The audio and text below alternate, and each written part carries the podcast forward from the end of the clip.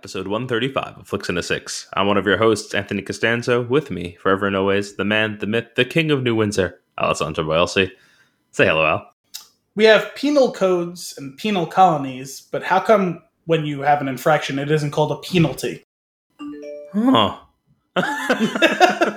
on, on this week's episode, we say goodbye to Joel Schumacher and other news and nuggets, all before diving into our flick of the week, the king of Staten Island. But first, Al, what are we drinking? Wow, considering I was the one who tipped off everyone to the fact that Joel Schumacher died, I probably should have had that as one of my news notes or nuggets. Totally scrubbed it from my mind. Even though today you then talked about listening to Seal and Kiss Oh, the it was a good day. It was a good day. That that album is solid. I like. I feel like from like the three songs I can remember being on the album, like the the Batman Forever album, I think I was right in saying how odd it was, but also how good it was. Yeah, that the Batman Forever album's strange too, but I was listening to the actual Seal album. Oh, was it? That's the only one Yeah. off of that album that I'm aware of. No, I realized it as I was saying it. I was like, I think he means the Seal album, but regardless, those two things share a kiss from a rose. There's For also sure. that. Was it? Was it? Touch me, thrill me, kiss me, kill me. Is that what it is? The I, I, Dad, I don't, I don't remember the titles of songs. You know me, but yes. Oh, I'm sorry. Actually, I know you don't remember the names of people or characters, but I thought you knew songs. Oh, no, the, God, the no. U2 song that's on Batman Forever, yeah, yeah. which That is sounds, that sounds about right. uh, uh, which is an unfortunate and an annoying combination of like five words. Right. So uh, that one, uh, there's a Smashing Pumpkin song on there for sure. That's yeah. You said Batman and Robin. No, sorry, I said Batman Forever. Batman, Smashing Pumpkins is on the Batman and Robin. Oh, did I combine two? Yes, you did. And the only reason I know that is I owned and listened to the hell out of that album. You know, I know you did, and for some reason though, I still thought that was Batman Forever. no. Um, No. But I know the I know that the U2 song is on there because I remember watching the end, like the final ten minutes of Batman Forever, like eight months ago, and then I'm pretty sure the U2 song plays over the credits, and Okay. uh, it might have been right after this uh, uh, "Kiss from a Rose" on the credits. Add Batman Forever to the list. We got to get that going. We've I mean, talked we've talked about that one enough but- that we should do it. Ah, like kind of like the way it's like being grandfathered in the way that Cloud Atlas and X Yeah. Were. You know what we could do is on a week when we when we aren't able to meet i will have to like just edit all of the things that we've said about it from previous podcasts i'm sure there's an episode in there somewhere But anyway, the beer we're drinking is yeah what's up the Belfast Bay Lobster Ale. Uh, and no, I don't believe it's made with real bits of lobster. damn before i ask Yes, I knew you were going to ask. Um, uh, is that diversity on the front of it oh, that is diversity, which is to say, an old, old wooden ship.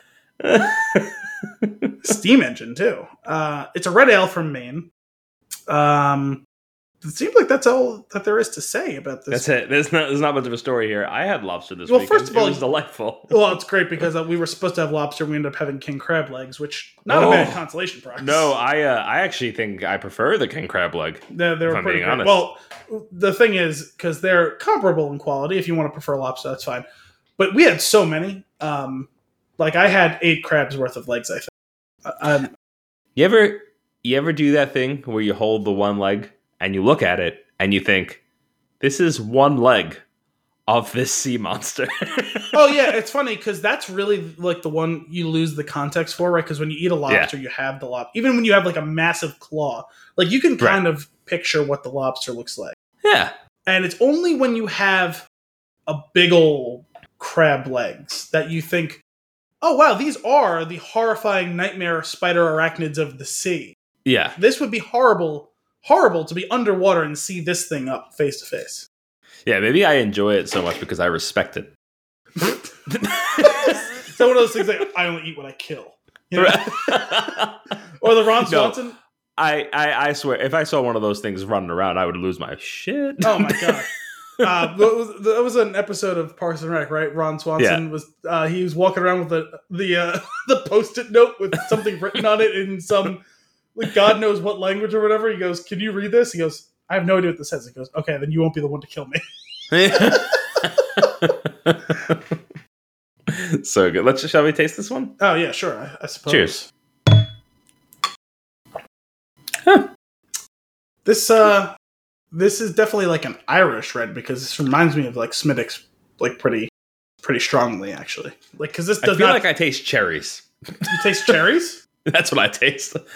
I don't taste cherries. Is that a stroke? What's happening to me? You may have been poisoned. Hmm.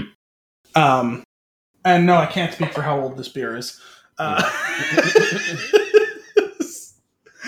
though I was the one to acquire it, but uh, it came from the time of that old old wooden ship on the front. yeah. Um, Um, I like this. you did cut me off a little bit, but you were going to say there's no story here, and I was to, or there's no words here, and I was going to say the you know, first of all, picture tells a thousand words.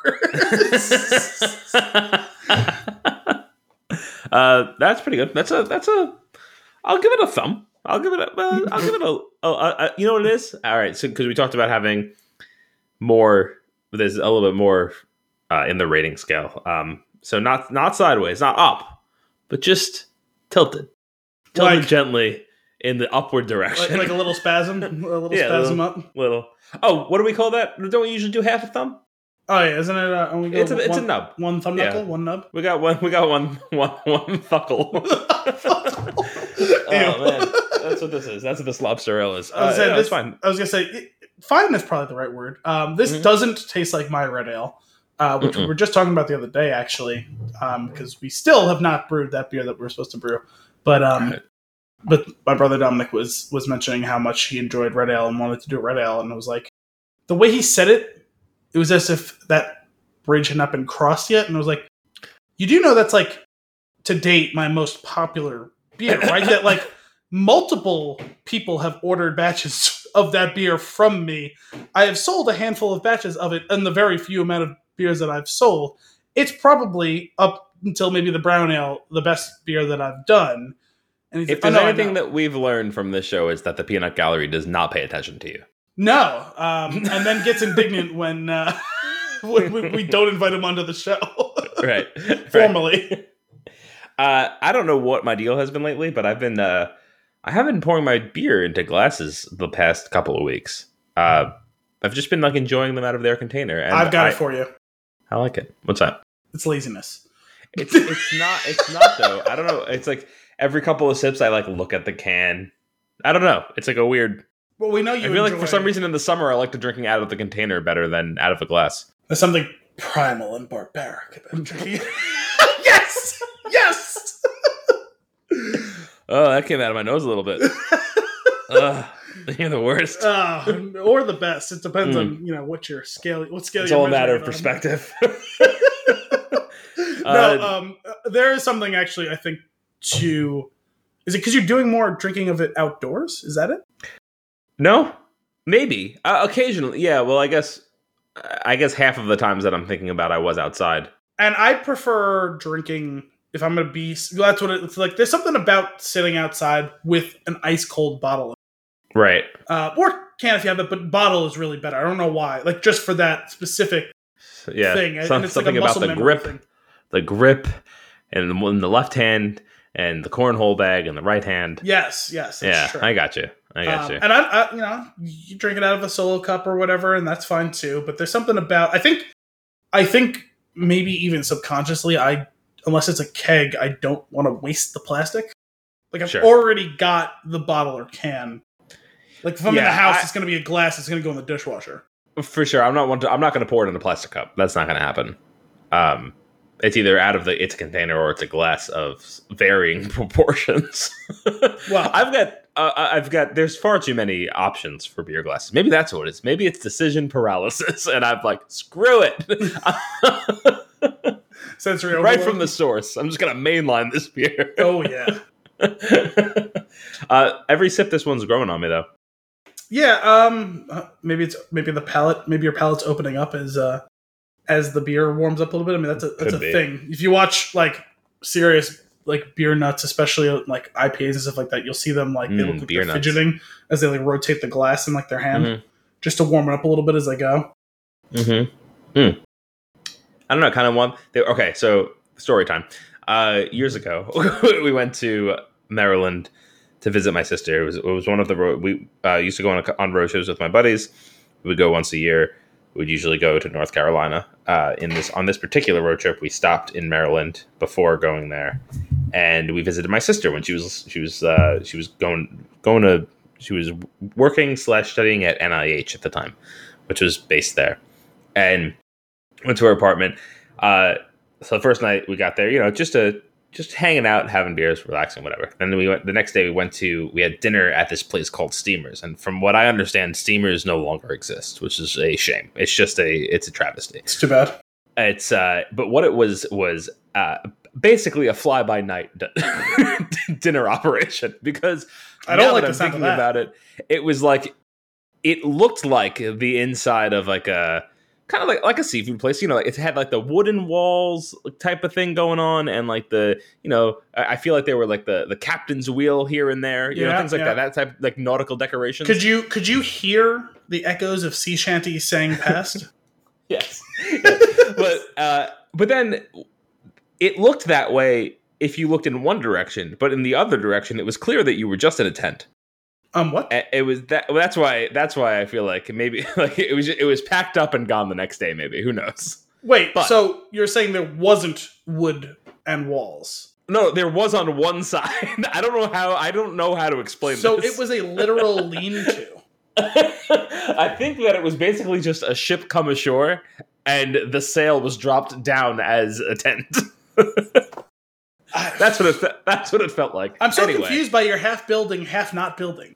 Yeah, it's very weird. But Which one we was all we, we were all hanging out there. Uh, we had some delicious food. There was like all sorts of of seafood. We had all these like different types of shrimp and hush puppies and uh, like all sorts of fun stuff. Right, like really, like really, just like not good for you, fried and not like, even some not fried, but like just like really There's a Really reason they call stuff. it soul food because it's not good for your body.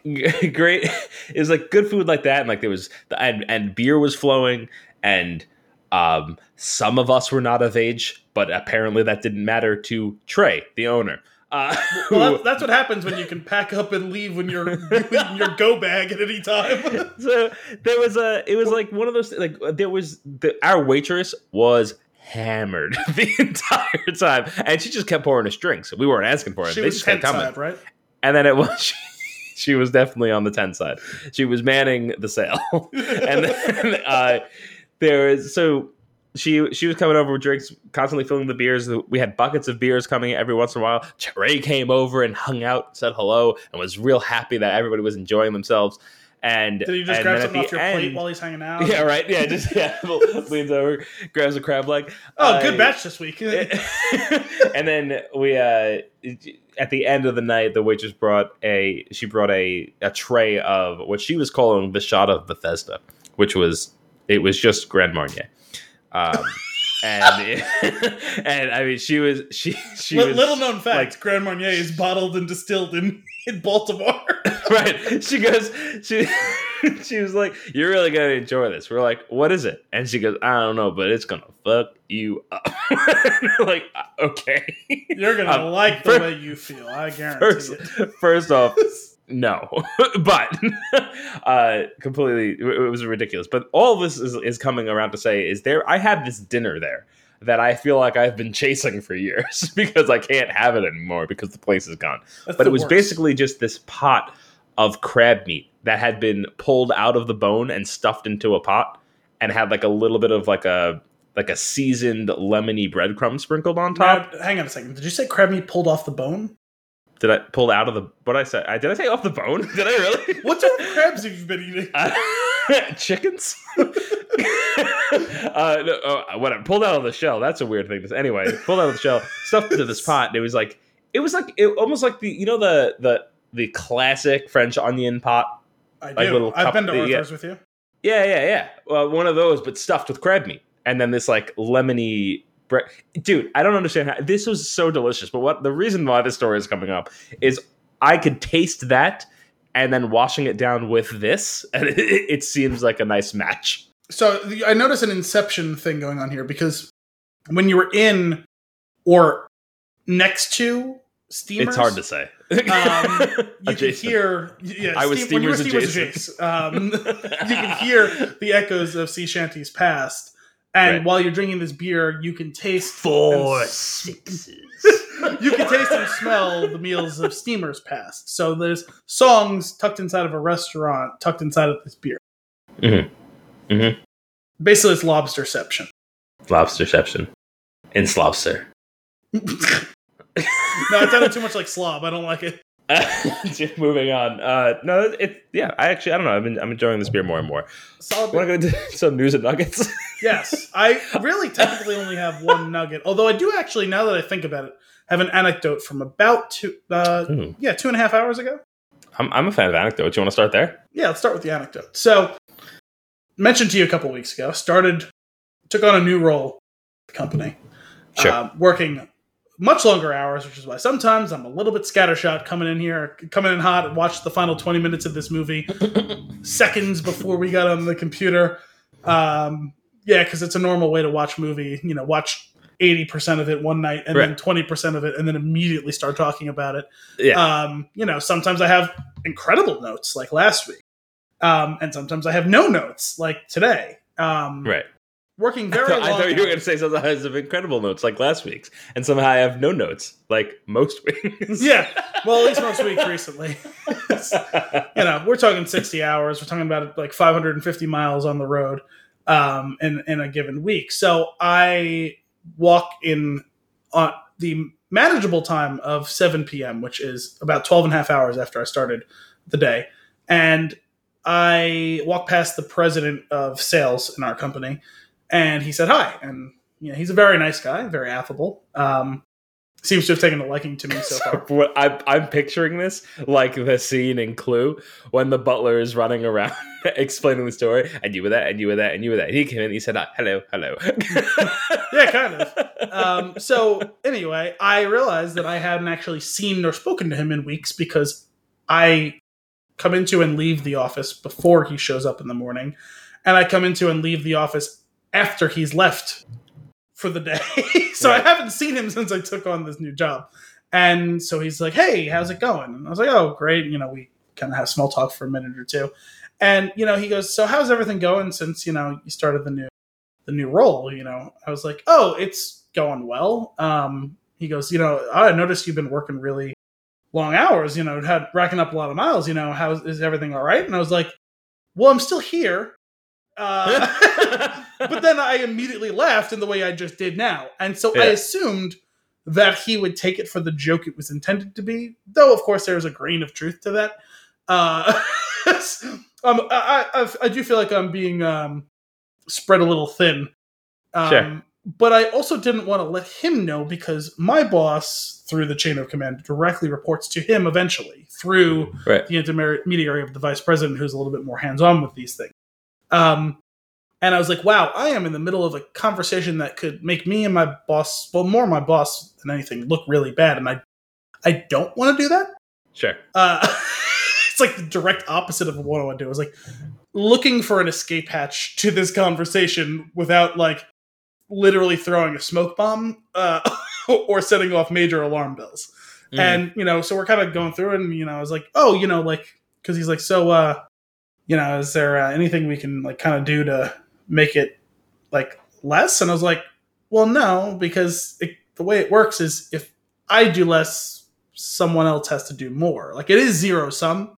Hmm. like i'm not complaining. And also remember you came to me to start this conversation not the other way around. Like like I'm good. And, and like I didn't like I wasn't really complaining about anything. And so like at the end of the conversation he's like like we were still kind of like laughing, smiling, whatever like it was fine. So I assumed that he got the joke that I made. Sure. And at the end of it like the smile disappeared from his face. He goes, "Well, please let me know uh, if there's anything that any help that you need um, we don't want to chase you away. And I was like, oh god, no. Uh, I was like, I was like, no, uh, please. I really did not mean to scare you. I, I'm, I'm saying this. I was like, I really didn't mean to scare you. It was a joke. like I, I'm okay. I promise.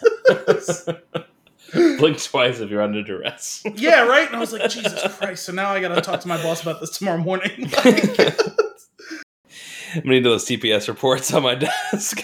well, the worst part about it is he'll almost certainly be in tomorrow morning when I'm in, which is not the normal case because we started our like Wednesday like group meeting up Mhm. again last week, and I didn't get the memo for that one. And of course, it was the one day in the last month that I was almost running late.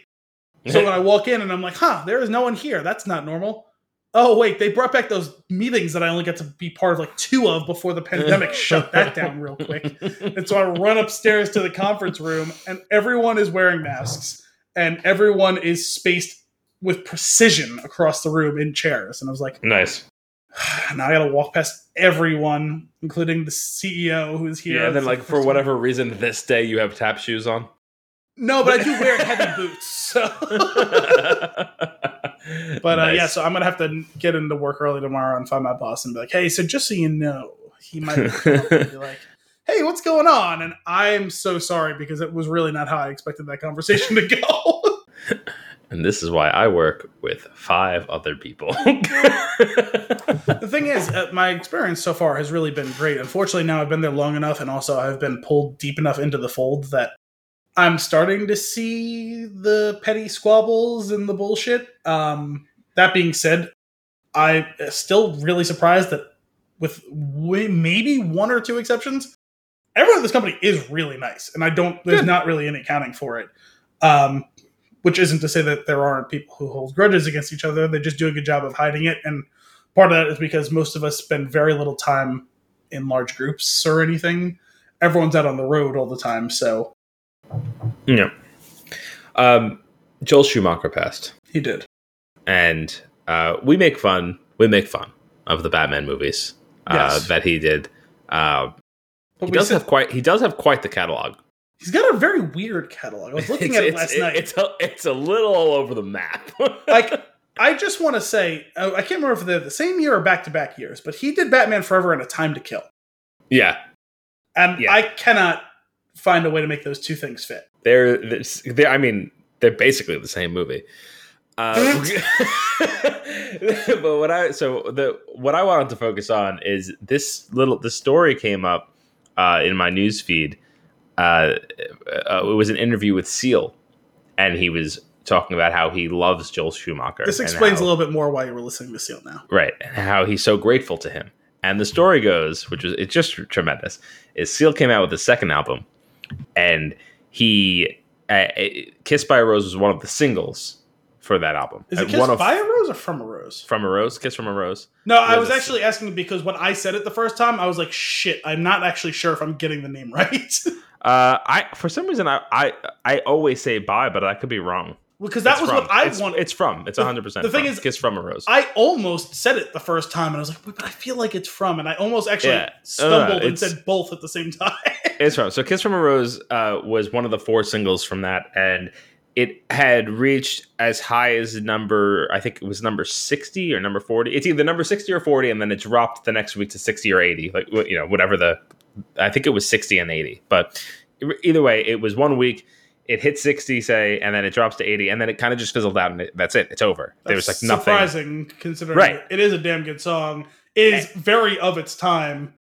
Yeah. So he goes, you know, he starts going back to work again. You know, he's working on a new album. He's working on album number three. He's in the studio. He's writing. He's recording all this stuff. Uh, Schumacher calls him and says, "I like your, I love your music. I need a song for a romantic scene between Val Kilmer and Nicole Kidman in my movie." And he's like, "What do you got for me?" And he you know he apologized. He was like we just wrapped the second album. We're not even promoting it anymore. Like we're working on a new album at this time. And he said oh okay. Uh seal's agent forwarded him the second album highlighting the song kiss from a rose. The next day schumacher calls seal back and says i love your song. I can't use it for the scene that i was thinking of but i want it for the credits. Can Okay. we do that? And you know obviously he's you know agrees to that and then that song lead, that leads Seal into four Grammys, and like it, it's like it blows up. It goes insane. It's just such a. And he's like he he says that you know he's so grateful and he'll always love Joel Schumacher for that. Like he he, he was it was a, it seemed like a very genuine interview, which was really nice. Uh, and I was just like, what a what an absurd. Sto- we were almost deprived of that song. like it's so good. Could and you then imagine if that that song never had a moment? Oh my god! Between so not only is the song incredible, uh, it definitely adds a point on a scale of one to ten for Batman Forever. Like that that song adds a full point. Uh, Oh, whatever the the rating is, you add one, uh, and then you get the music video, which if we went through Wait. that decade without Seal dropping to his knees and ripping his shirt off, saying "baby," I was gonna say I'm trying to remember now if did the music video have scenes from the movie? I don't remember if it had scenes from a movie. There was a bat signal. There was snow. Yeah, I think it did. I think it had. I think it had the Bruce going to like the graveyard or something. I don't know if it were scenes from the movie or if it was scenes with the actors. Okay, because I was trying to remember. I was like, am I misremembering like just like a cut up, like a like a essentially like a fan type trailer with the song on the background, or was that the official video? Yeah, no, it was that that was that was the video. I'm pretty sure, and it's insane. Uh, which you should, if you don't remember it, you should 100 percent go out. But anyway, that was a that was just a fun little story that came along with all these all the other things. It was like I kept getting blown away. Like new article after article, it was like he made this movie, and I went what? And he made this movie, what? And this movie? yes, is the answer. And they're like, all right, and then and then and then apparently made Kiss from a Rose happen by promoting Seal's music because he loved it so much. And I'm like, that's awesome. It sucks that it wasn't recognized alone for the ridiculously amazing song that it is. I love that that song. I love that album so much. Uh, I have. I, I think I, I might have said this on this on the show before. That was of my sets of, of the music that I owned when I was younger. The Seal cassette tape, I'm pretty sure, was the first thing that I owned. Oh, fantastic! Yeah, which I mean, I bought it because I got I, I, liked the song, and then it was in the Batman movie, and obviously I was obsessed. Uh, and I bought and I bought it at a at the Wiz. Do you remember the Wiz? I do not. anyway, I bought the Seal cassette tape at the Wiz, and I would listen to it on my boombox. I'm pissed now because not only did I fucking pe- like screw up completely in not having this as one of my nuggets, um, I'm gonna bring something up not just for like the hell of it, mm. uh, for the I didn't find out until he died that Joel Schumacher was gay. Not that that matters. Sure. In, in, any way, shape, or form, other than the fact that there was a tweet written by someone who was appreciating how someone could be openly gay and as famous a director as he was for so long. And right. like talking about how there was like a quote he made about how he just wanted to make a bunch of movies that were proudly gay. And I was like, so I've seen a bunch of his ah. movies, and I've been aware of his existence for 25 years, sure. and had no idea he was gay. Right. So how subtextual was the gayness in these movies exactly? that I never put this two and two together until you're saying it explicitly the day he died. Uh, um, that's yeah. Like it's really just like that's all. The only part of it is like apparently everyone knew this except for me. Is I guess what I'm yeah. saying. Uh, I, well, except for us, I had no idea again, it's not something that I would have even thought about, though. No, um, but now that I was, I was, trying to find the tweet, and so there was a lot of tweets in the past 24 hours about him and his gayness, and okay. however many people, um, how he was an icon to gay people. I didn't. I, I had no idea he was such an icon to in that in that community. Neither did I, which is why That's I'm crazy. surprised that I literally only yeah. found out yesterday. That was the only point of me bringing it up was just. Also, how, how am I not aware of this right now? Kiss from a Rose gay icon. This is great. well, and so there was a quote that he said something along the lines of he believes he has had sex with twenty thousand different men, and I was like, holy shit, that is um, that's a lot. That is by all accounts a number. Yeah. well, it is surely a number. Um, regardless, though, it reminds me of there was was it it wasn't Clyde Frazier. It might have been Clyde Frazier actually. One of the those basketball players from that that era who said something similar, not about men, obviously, but about women in this case, like estimated the amount of like women he had sex with, and I was like, holy shit! Like we're talking about like there's like those like just a handful of amount of people who've had that amount of sex with anyone like call it a thousand. Forget about twenty thousand. Right. call it a thousand. Like we're talking like Genghis Khan, a couple of athletes, apparently Joel Schumacher, and right. like um I'm totally blanking on his name, but uh, Rolling Stones, uh, Mick Jagger. Okay. you know I mean? Like, like you could probably no. count on a couple of hands how many people have had sex with that many people. It's like, how do you keep track? You're like, I don't know which number is the line where it becomes too much, but you're on the other side of that line. like long, long on the other side of that line. Like, how many bedposts must one notch? Uh,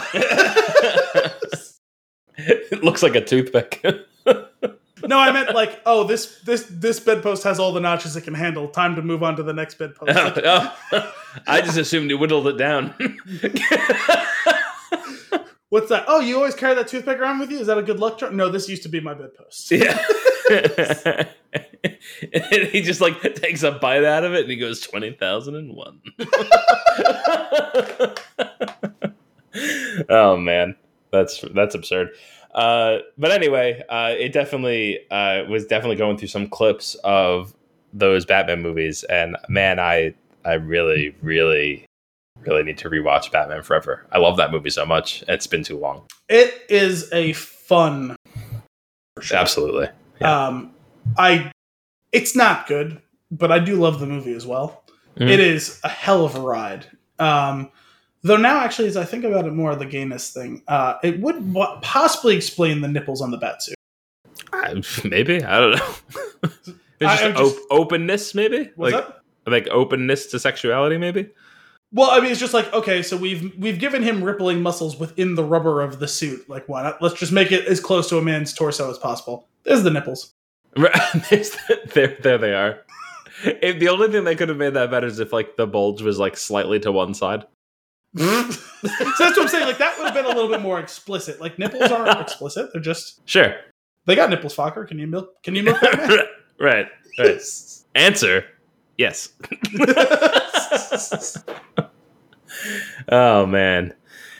God, I want to rewatch those movies. Okay, I don't necessarily want to rewatch Batman and Robin again uh, anytime soon. I have definitely seen that one more recently. I Uh, I do feel like at this point I probably need to rewatch it because as I think about it, it's possible I've only seen the whole thing one time.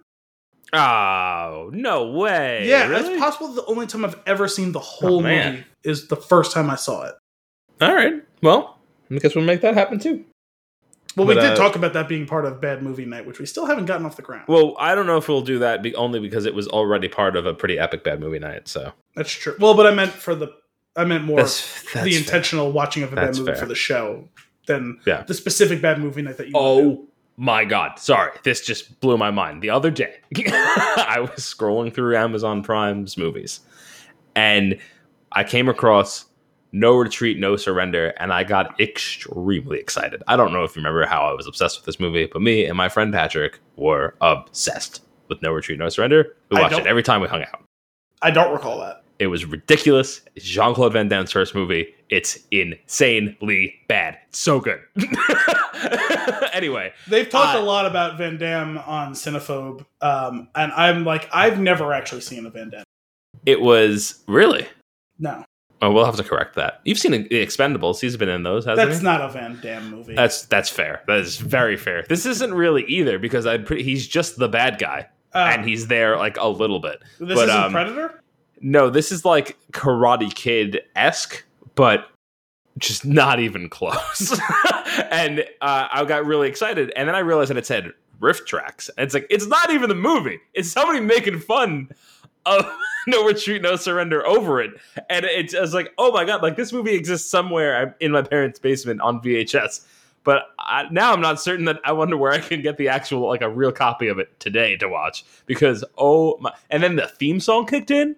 Oh man, the theme song is great. It's got an '80s montage. Nice. Oh, it's so good. It's so good. Wait, did, did Jean Claude Van Damme do what George Lucas never could? Did he personally destroy every copy of this movie so that no one could watch it?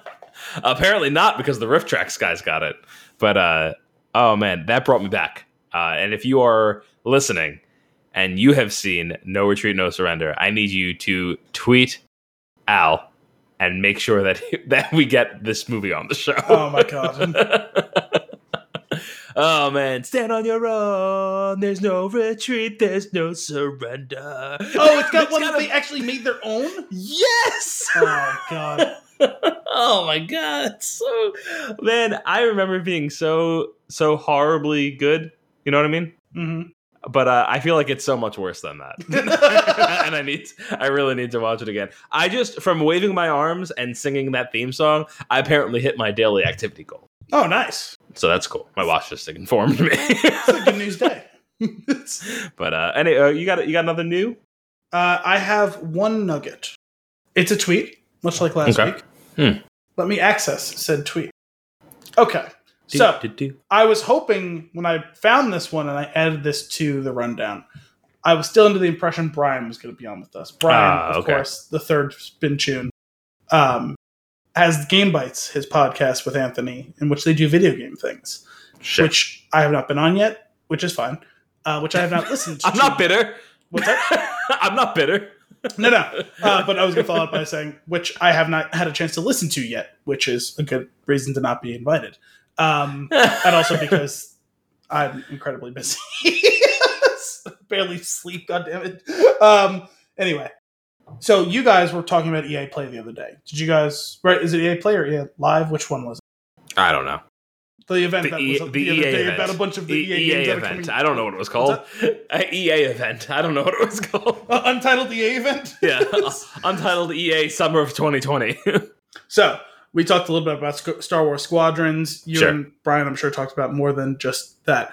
Did you see the quote unquote presentation on the new Untitled Dragon Age game? From no, I didn't. I didn't see any of that conference except for the trailer for Squadrons. Oh, sorry. I thought you watched it because I remember the two of you guys Mm-mm. were messaging like while it was coming on. So I thought you were watching, maybe not as closely as him, but I thought you No. saw something. Okay, so they announced the a new Untitled Dragon Age game a couple of years ago with Right. Wasn't Uh, it just like fire and a dragon face or something like that? Uh, or like a was, skeleton? so it was the Red Lyrium idol from the second game with a voiceover. Um, and yes, it was like a very short video clip Yeah. unveiling the Lyrium idol. And so that was their official, you know, confirmation that the game was being made. and had been- people flipped out and they went, "Man, do I feel left out right now?" Right? I'm actually surprised, especially with all the time that you've had that you never really dove into those games at all. Um, yeah, it just never. It's something that I, I, I, not for any lack of interest. I just, it just never happened. Yeah. It wasn't. Yeah. But anyway, um, so I wasn't sure if you saw they released a couple of screen or like not screenshots, like you know images from the game, like game engine. It's not obviously polished, Yeah, yeah, yeah. alpha, like not final, but it's like in game engine. It looks great, um, and it's just world stuff. I don't even think there was any people in it in any way, shape, or form. Like I think it was you know here's a wall that's been like crumbling, you know, like a rock wall that's crumbled. Like here's a tree, and like so like there's creepy looking, you know, it looks ethereal and stuff, which is big, and it's going to be even bigger with this this game because there's plenty of normal um, settings in that game. So there was one particular one that's been passed around the internet. You know, it's real. Like they EA said, this is from Dragon Age, um, and it was this tree and it's weird and there's like growth around it, and it looks Mhm. great. It looks fantastic. Um, so there was a tweet from a couple of days ago um, that was apparently from someone. Is not someone I'm familiar with actually. His name's uh, Gabe Highland. Um, he's some sort of like product director for BioWare. And so he had a tweet that said, As some here have learned, my job is data and giving the team feedback on what the people crave. So I feel like I should find out. And then he created a poll with the question Do you want to date the tree? okay. The, four, the four choices were yes, the tree is hot. If it has a tragic past, Tree and I are just friends. Rivalmance only. Nice. uh, the winner of the poll was if it has a tragic past, Nice. uh, which you know could be true of just about any game that has romance options, but is especially true of Trees. bio of Bioware of Bioware games, and especially especially true of Dragon Age ones. There is a, and not with a spoiling Dragon Age Inquisition for anyone who hasn't played who might have an interest in it. Uh, it's a huge part of that that someone has a very tragic past and leaves you with a tragic future if you romance it. All So, I'm hearing is is Vince Vaughn Nolan Wilson going haunted past. yes.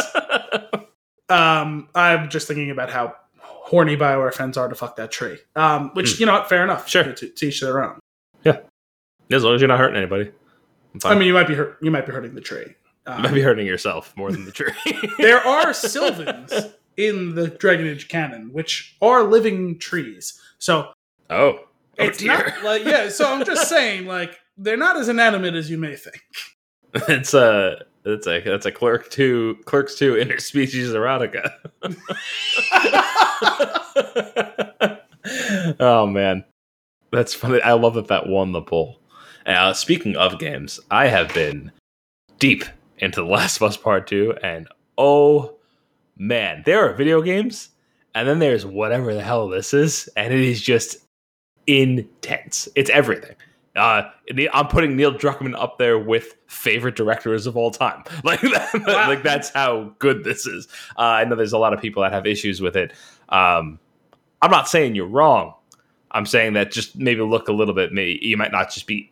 I can totally understand not being in the mood for a game like this right now because it is super fucking dark. Like it's heavy. Everything's heavy. Fair. Uh, and it might not be the right time to, for you to play it. That's one. But if you can't see what's happening in this game, or like how these characters are developing, or what's blowing my mind is uh, I think her name is Ashley Johnson, the voice of Ellie Okay. She plays her at different ages, does the voice of her at different ages, and just the, like just the way that she's able to convey that character through through. I mean, I know there's mocap and facial expression and stuff, but it's really the voice acting that stands apart, and it's unfriggin' real. and it's just I, I I cannot stress enough. Go buy a PlayStation and play this game. Holy crap! Uh, you know, if everyone if every time someone made a request of me to buy a new console, I would go broke because someone was badgering me to buy a Switch the other day. I was like, I, I just bought a new truck. Like I, I'm gonna hold off on big ticket purchases. Well, uh, when the uh, when the next series of consoles come out, I will definitely be lending you this one so that you can play through this game. Oh, okay. And well, play through both games honestly because you you you should. And uh, my God, if you uh, if you've been sleeping on it for some reason and you have the ability to play it, man, do it. You know, I was curious, and again, I was hoping that even though this isn't Game Bites, you know, yeah. I was going to want to ask you and Brian about this game because it's obviously in the zeitgeist right now. I, am still curious about these things, even though I'm not going to play it because I don't have sure. a PlayStation. Um, I'm been confused because even before Brian had said that thing to us about the ratings, I had seen something about it, and I'm just confused because it's it's in at least in recent times the the best similar comparison I can come up with is when the Last Jedi came out. Right, mm. critics reviews very high, fan reviews very low, and this is actually even more stark.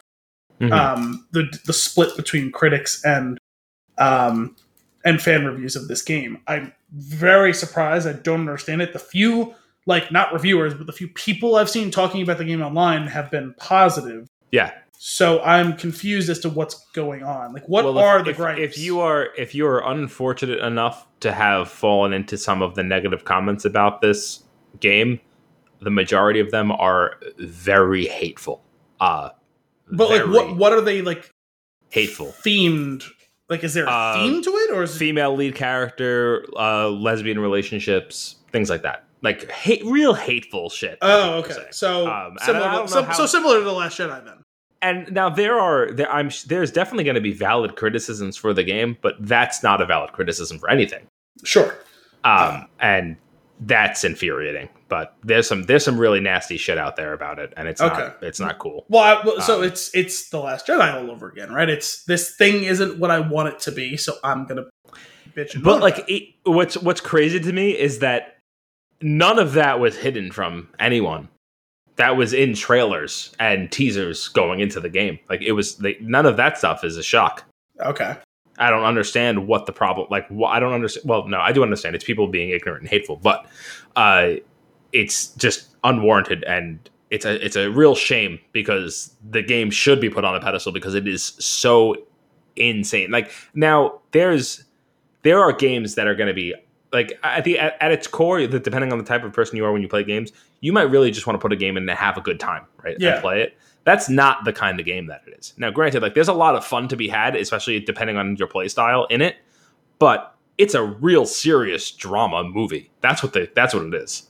Well, the the other thing about that though is, I feel like, and I'm I'm generalizing. I'm sure there's a stray sure. thing here or there, but you don't go out of your way to poorly review a game because you weren't in a good mood for the game. Sure. You know what I mean? Like you yeah. just stop playing the game for mm-hmm. a while and like or or your review is oh you know this this game was a little too dark for me like and those typically those reviews typically aren't filled with vitriol no No. Um, the I, I will say I, I watched this interesting video um, earlier today that Alanah Pearce put out about video game ratings and Metacritic and things like that, and how like certain uh, I don't know I don't know how deep this goes, but like certain ways that it calculates are like based on the review itself. If the reviews don't have a score themselves, that can be quantified. Like if it's just a verbal review, like it might try to infer a score, okay. which could. Um, I mean, I could I could see I could understand you not being uh, a huge fan of like the gameplay and really rating it hardcore against that. Like if if you're like if you're like a more of a purist game like video game person, you know yeah. what I mean? Like if you just like gaming, like fun playing the game, like I could see like, oh, this is not that. This is more of a like it's got some insane mechanics that are just like unreal.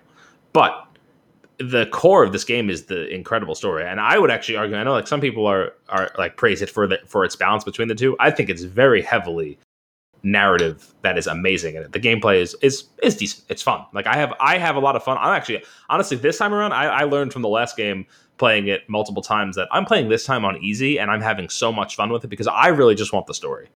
Okay.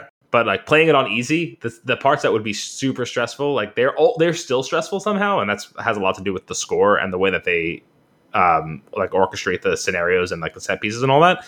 But it's like you you can basically make the play the game how you want to play it. So I've been playing it like when it's on easy, you could have a lot more fun with just like firefights basically when rather than being a little sneaky and like conserving. I was like I could always find materials that I need because I'm playing on like a super easy mode. Yeah. Um, but like like I said, I'm I'm in this 100 percent for the story. So it's kind of similar in some ways to the way that you started off with like Jedi Fallen Order. Uh. Yeah, well, I started that on just its normal difficulty. Okay, I couldn't remember if you said you played the first time on easy or on, on no medium or was it no, sorry, no, I, Padawan or Jedi or no, I just play. I played that one on normal, like just from the get go, and then uh, that was that was the first game that I actually increased difficulty and played through again, like fully, because I really enjoyed the gameplay. I thought the gameplay mechanics in that game are insane. Like I wouldn't play this game on hardcore. I wouldn't have. I wouldn't have fun with it. Okay, well, I I, I understand the intent was slightly different, but I meant it's like similarly where you you weren't there from the for the challenge first time through. You were there right. for the experience, so mm-hmm. didn't overwhelm yourself with difficulty. Yeah, that's that's that's fair. That that that would be. But at the end of the day, I didn't I didn't go down to like an easier mode. I say that nor- normally, like I usually just go through a game on normal. That's like just how I play games. Mm. Uh, I don't increase the difficulty because I don't find the excessive like my work is challenging like i like i don't want you know what i mean like i don't i'm not looking for another set of absurd puzzles uh, I'm looking to like I like I like a few in my game. You know, I like to have to think about it, but I don't want to be frustrated, and that's what I find those like really hard difficulties to end up doing. Um, that being said, playing through Fallen Order on like a normal difficulty and then playing through it again on harder, like that was actually that was like the challenge that I needed. Like it was fresh to play the game again because you made it a little bit more complicated. Yeah, you know. Well, yeah, because it would totally alter the way that you would engage with the world around you would totally alter the way that you approached a certain fight. You know what I mean? Like mm-hmm. it was uh, prioritize different like skill sets, despite the fact that there wasn't a ton of variety through it. Actually, if any failing in the the combat um, like progression was that the, maybe could have had slightly more variation in how you approached it, but yeah. Um, there like even with even if you chose all the exact same skills you could go in on a different difficulty and your gameplay was radically different Right. Right. Um, but man, I if I I I don't know what they're gonna do with this series. Like, but if if it's anything but a one for one retelling of the story with full like just like a full direction and acting and like then they're probably to be losing out on something unless they unless they write some other side story that's to be be- i don't know what's going on with the series but uh, like if you could if you i would i would watch this whole game i wouldn't i would be perfectly fine with just watching the whole game. Okay. That's how insanely well directed it is and insanely well established and set up and built out. Like the, it's it's the it's by far the most beautiful video game I've ever played. Wow. It's like I like hands down zero competition. and like just purely visually, you mean? Or yeah, yeah, it's insane. And I think it has a lot to do with uh, there's a there's like real real director skill behind a lot of what's going on visually, Mhm. and uh, it shows. And they really, dude, you play you play the guitar a lot in the game, like just for like uh, like that'll lead you into some uh, extended story, like cutscene or some other piece. Or you could just sit there and you could play it because they made this really cool mechanic where you pick a chord and you strum the touchpad, and it's ridiculous, it's so cool. But This is really cool fingers- mechanic where you hook up your Guitar Hero. uh, right, right. But the the character's fingers are like in the right spot, and the strings are bent the right way, and they, it's like and like there's like a little bit of like a that that like rubbing sound when she switches from chord to chord. Like it's it's the detail is insane. like tuning the guitar sounds right when she's doing it. Like I don't know, it's it's so cool. it's it's nice when that sort of thing happens where it's like, oh, they actually like played a guitar for the sequence and like yeah, stuck a microphone really close so it sounds like the way it sounds when you're playing an acoustic guitar. Like when you go from the we made sounds like a guitar to no, this is a guitar. You know, I think Yeah. that, you know there was a similar one. I don't. I think it was from Mass Effect One to Mass Effect Two, or maybe it's from Mass Effect Two to Mass Effect Three. They literally got guys who shot guns to bring a bunch of different guns to shoot them, so that the Right. guns sounded like guns. right. And it's like, huh, that seems What a novel revolutionary. um, well, I will say that I'm going to tell you something right now. It is a it is not a mainline story spoiler. It is uh it's actually one of the it's one of like there's a lot of things that you could do where you could explore the area and trigger certain things and like watch a little cutscene or like read a little note or something.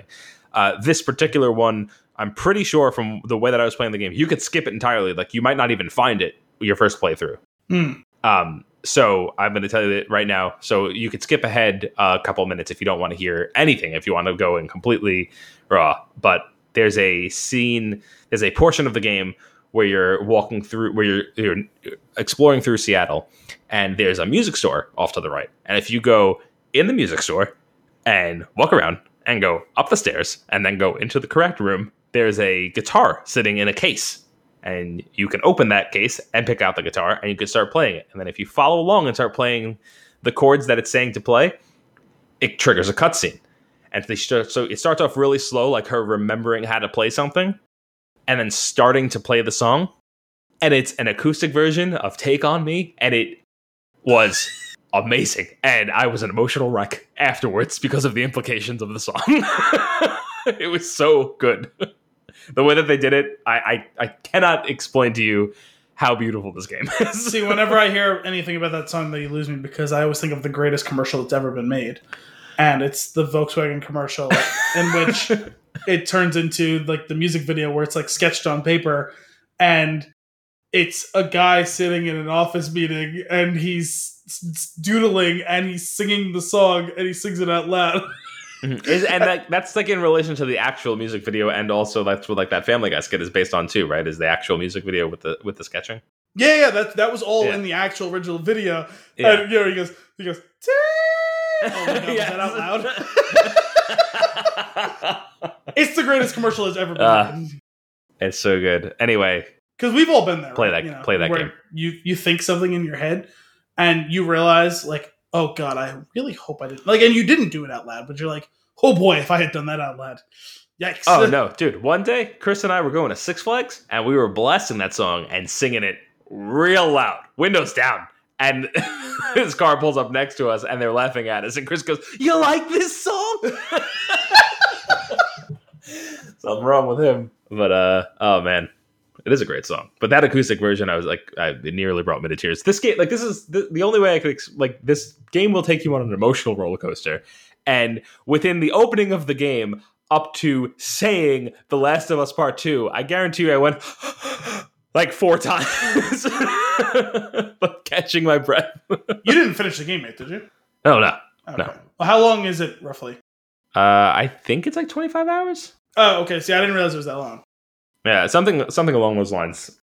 Um, I think I'm like maybe like somewhere between eight and ten hours in. Oh, nice. But uh, Brian Brian is close to finishing. Well, I know he sent me something on like Saturday, which I still have not had an opportunity to watch. And he's like, I sent this to you in private because I don't want to ruin it for Anthony. He goes, I know you're not going to play the game, so if you want to watch it, like you can. He goes, I don't know if it was about a particular enemy or particularly ba- particular battle that he was in. It was supposed to be badass, and I just haven't had a chance to watch it yet. Mm-hmm. I, I will say, like, it's like one of those things where, like, it, it, you can, if you, you really, your best bet is to stay away from the game entirely until you can experience it yourself. That being said, the execution is so good that even being told about how things happen, it'll still be better than that. Well, I have now at this point engaged with the whole first game because I edited Brian's retro review. Right. Last of Us Part One, which basically just became a beat for beat retelling of the game. Which, right. you know, fair enough. But Yeah, yeah. Oh man. Oh, such a treat. Uh and just, you know, also just wrecking me every time I play it. It's just making I guess I'm gonna do other things now and feel bad. and I can see why maybe you're not loving the game if that's how it's making you feel. but uh any other news and nuggets before we get into fun and games? no, Well, let's do it. Fun and games. Here we come. Uh, today I've got one for you. Which SNL cast member are you? Um, obviously, is that current members or? it says uh, from 2019. Oh my god, sorry. Briefest thing. I meant to send it to you and Brian, um, or just anyone in the Spin Tune Slack who wanted to see it. But uh, uh, you know, like every once in a while, where you have that weird like brainworm thing where you combine two things that just had no business being combined because your brain is doing that weird thing. Yeah. Um. So someone did Farley Quinn, and it was Chris Farley in Oh. Quinn makeup, doing Now- like one of his like weird like oh faces. yeah, yeah, absolutely. Like when uh, in Black Sheep when he uh, when when he's got the blanket over him and he goes, "I'm sorry." I was actually Uh, thinking of uh, I was thinking of um not Happy Gilmore, uh Billy Madison when you know that is It's correct. correct. All right, this one's a 20 question quiz. Uh, I did not take it prior to this, so I apologize in advance if it goes south fast. Which adjective hits home? Goofy, smart, aloof, edgy. Smart. Okay. Are you into politics? Yes, no. Awfully binary. Um how does one define being into politics? I guess Feels like a no. Okay. Uh wait, did the second season of The Politician come out? yes. I think I got an email from Netflix about that. Um, but I don't Oh, think I read marketing. the email. I think I just saw the thing and was like, I'm gonna have to go back and see if that's out because I was expecting it to be out like later this year. Yeah, it was like last Friday, I think. Because the first season came out that. like eight months ago. Yeah. like you don't usually get them faster than a year. right. Uh, do you feel like the world has wronged you? So much, a little bit. No, I'm lucky. A little bit. Do you like to make home videos? No. Who are you most like? Mom, dad, grandpa, grandma? I mean, good luck trying to figure that out with the grandparents thing. Um, I guess dad. Okay. Oh, well, then we have to do the advertisement and then we hit next question. Do you have tattoos all over? A couple, one very small one. Nope. Nope. I Thought I was going to learn something about you just now. Do you have a good voice? It's amazing. It's pleasant. It's not great. Not great. What are you more likely to wear to a premiere? Street fashion, something classy, jeans and a tee. Jeans and a tee. I hear that. Are you happy most days? How does one define happy? Yeah, sure. yes or no? Pick a genre of music rap, classical, pop, country. Ew. Um, I think you're going to have to go Pop? pop. Yeah. All right. We have another advertisement, which we will not be skipping. Are you a little bit, ro- are you, A little are bit you a Alexis, little bit rock star? Yes. um, no. How much do you read in your spare time? At least an hour a day, 15 to 30 minutes a day, a couple times a week, a couple times a month. I don't really read. At least an hour a day. Do you tend to attract a lot of romantic interest? was that an option? Was was Aha! yeah? Was uh was sarcastic laughter laughter an option? Friends friends would call me dorky, cool, artsy, master. Master? What? Whoa! Uh, sorry, dorky, cool, what or master? artsy or master. I guess cool.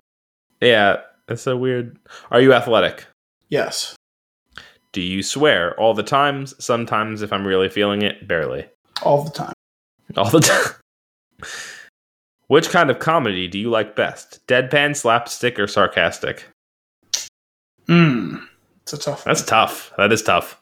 I'm I'm torn between deadpan and sarcastic. hmm Uh I, I guess think, I think deadpan is more your is more you. The thing is, I deploy both really often. You deploy both, but I feel like you laugh harder at deadpan. yes, I mean we've we've discussed what we do in the shadows quite a bit. Yeah. All right. Which holiday do you like best? Halloween, New Year's, Thanksgiving, or Labor Day? Thanksgiving, I love Thanksgiving. Turkey, football. stuffing. Eh. Are you always looking for love? Yes? No. I feel like this is a trap after that question earlier. Um, I guess no, which probably informs the first one. Are you a mama's boy slash girl? Yes? No. Sure. Okay. You got. Oh, you're Colin Jost. Many people look up to you for your guidance and intelligence. You're a pillar of strength for many, but don't cater to anyone, and you tell it like it is. A lot of that's true, but it's also making me wonder how much of a douchebag I am in real life that I didn't realize. Come on, you can't Uh, tell me whether you like him or not that he isn't doesn't give off strong douchebag vibes. I don't get that from him at all. Ugh, yeah. No, I like he's he's one of my favorites. No, I mean he is funny, but there's like seems to be very little question in my mind that he's a douchebag. Huh. No, that's funny. I don't get that vibe at all. Uh it's time for our flick of the week. The King of Staten Island. Released in 2020, rated R with a 2 hour and 16 minute runtime, Scott has been a case of arrested development since his firefighter dad died. He spends his days smoking weed and dreaming of being a tattoo artist until events force him to grapple with his grief and take his first steps forward in life. Uh, that's your IMDb synopsis. Uh, why don't you kick us off with your tweet length review? Well, first I want to say because of the whole weird buffering thing, I read that description several times because it's right there, and I had to back out of the thing to put it back on, and so you kept reading Sure. it as I was getting ready to play it again. And for whatever reason, the syntax of that sentence really threw me. Yeah. A case of arrested development. I was like, is that how you say that? And if not, I why can't we get that right in the official like log line of the fucking Well, movie? I, I've been I've been wondering I've been wondering how like what those how those actually get populated That's a good question. because it's not it does not seem to be it's not like an official synopsis. Well, I don't know because uh, uh, like it's on IMDb, right? It, pulled rightly right to your Plex, so I'm assuming that is the official synopsis. Well, uh, it's from IMDb. The IMDb is what pulls the Plex. okay, Uh, it's the it's just the wording, the phrasing of it. Sometimes if you look in like taglines that are written by people or like parts that are written by people, oh, there's there's like a synopsis section. I don't know if it gets voted on or something, but sometimes the same synopsis shows up as written by some random person. hmm. So I don't know exactly how that works, That's but I don't think it's like the official synopsis of like the marketing team of the movie. You know what I mean? yeah, Uh, Um, I would, okay. I would, I, I- would assume that if the marketing team worked on the synopsis, uh, it would flow a little bit better and be easier for me to read without having to slow down. yes, there was some speed bumps there, and it's not your fault. It's definitely not your fault. Um, anyway, my tweet length review: a slow, inconsistent start gives way to a heartfelt, if surprisingly unpolished, for Judd Apatow second half. A less extreme in both the good and bad version of Silver Linings Playbook. Six point five out of ten. Okay. Okay. Okay. Yeah, behind that. I said a raw emotional comedy kicking the Vince Gilligan theory into high gear. This flick is pure heart and pure Apatow. Seven out of ten. So feels like we saw this pretty similarly then. Yeah, yeah, I think so. Uh, overall, I mean, uh, you know what it is. We got to be honest with you. I did actually did not realize. I didn't know about Judd Apatow being involved in the movie just from like random marketing that I had heard prior. Like I just like I knew it was like the movie that with Pete Davidson. That's all I knew about it. I forgot about it and then remembered it as I was like firing up the movie. Yeah, and it definitely has all of the hallmarks. Um, it's uh, I will say that being said, not knowing that going in, the bar that I had set for the movie was very low. So was mine. um, which definitely helped it. Um, maybe a bit. I think that like I think maybe if I, I could have I might have maybe I might have landed at like a six or six and a half had I not been anticipating it to be very throwaway. Well, actually, I had low expectations, and the first like third of the movie like met or even exceeded. first third of the movie, you went, oh. yeah, the, the first third of it like met or even exceeded in the like the negative direction. Sure. My low expectations for it, um, and I still ended up feeling more positive than not when it was over because the second half I thought was legitimately pretty strong. Yeah, no, it's I, like I agree. It almost felt like the way that like a lifespan of like you like taking on a project goes, where it's like it's really rough early on and it figured itself out by the end. And and mm-hmm. I was like kind of wondering, I was like, well, you know, they don't usually like shoot movies chronologically necessarily, but it felt that way for sure, right? And like it's like you know, yeah. and, you know, you have chances to re- edit it, and this isn't his first movie by like far. Like, and you have a chance to like rewrite drafts and everything, mm-hmm. and it's like why does it feel like it just kept building from bad to okay we kind of get this now by the end? Right. So i actually think i have an answer to that and that is early on in the movie um, it's it, where it feels very, very amateur you're dealing with I, I, I don't mean this as like a slight against the, the, actors playing the parts. It's like it's almost like an amateur space right? Uh, when, when it's pete and his friends it doesn't feel very it's not as strong as the rest of the movie. I guess and that could be it too. the I was listening to an interview with Judd Apatow on uh, actually on Justin Long's podcast, and he was talking about the style of allowing like improv and riffing to get its way into the scene, uh, and how like that's kind of his style for shooting a lot of it. Mm-hmm. He said most of the time it's like these are the marks that I want you to hit and the story beats that I want you to hit, but they will shoot and reshoot and shoot until they get where they want and let the actors do their thing. And when you have once, I feel like any of the scenes where you have Bill Burr in you get a lot of that where it's like it's like it's damn near perfect like it's like it feels so real they feel like they really like connecting as characters and and it's also usually very funny or very emotional and um I, I feel like you get that most in the in the latter part of the movie when you're bring, bringing in the heavier hitters like you have Buscemi in it, which blew me away. Like I was like, there was the first scene with him in it where I was like, he was like kind of off the camera. I was like, wait, was that who I think it was, and then he was actually in the movie. So there was that. It's like uh, like the the series of firefighters, like that whole cast. I feel like did a great job. Uh, Marisa Tomei definitely like like did a great job like pulling her like with with her and Pete. Like they had good chemistry. I yeah. Uh, Pete Davidson and and uh, Maud Apatow. I thought they had really good chemistry. It was really just the the roughest parts were just the group of friends and I think yeah. it was because the light, for whatever reason, they kept shining it on that one friend who just wasn't that strong to me as an the actor. the one who actually let him tattoo him or whatever. No, no, he's funny. I think he's funny. I think it's the other guy that whose like house they were in. Okay, that that wasn't that funny. Um, well, I I do agree with your thesis in general, but there's even some specifically rough like line readings by like Davidson early on. Sure, and and actually even I wasn't a fan of Marisa Tomei early in the movie either. Um, mm. I thought both of them got stronger. Her more so, but she's also the better actress. Um, I don't know that Pete Davidson totally knocked it out of the park in this. I thought he was okay. He was better than I feared he would be.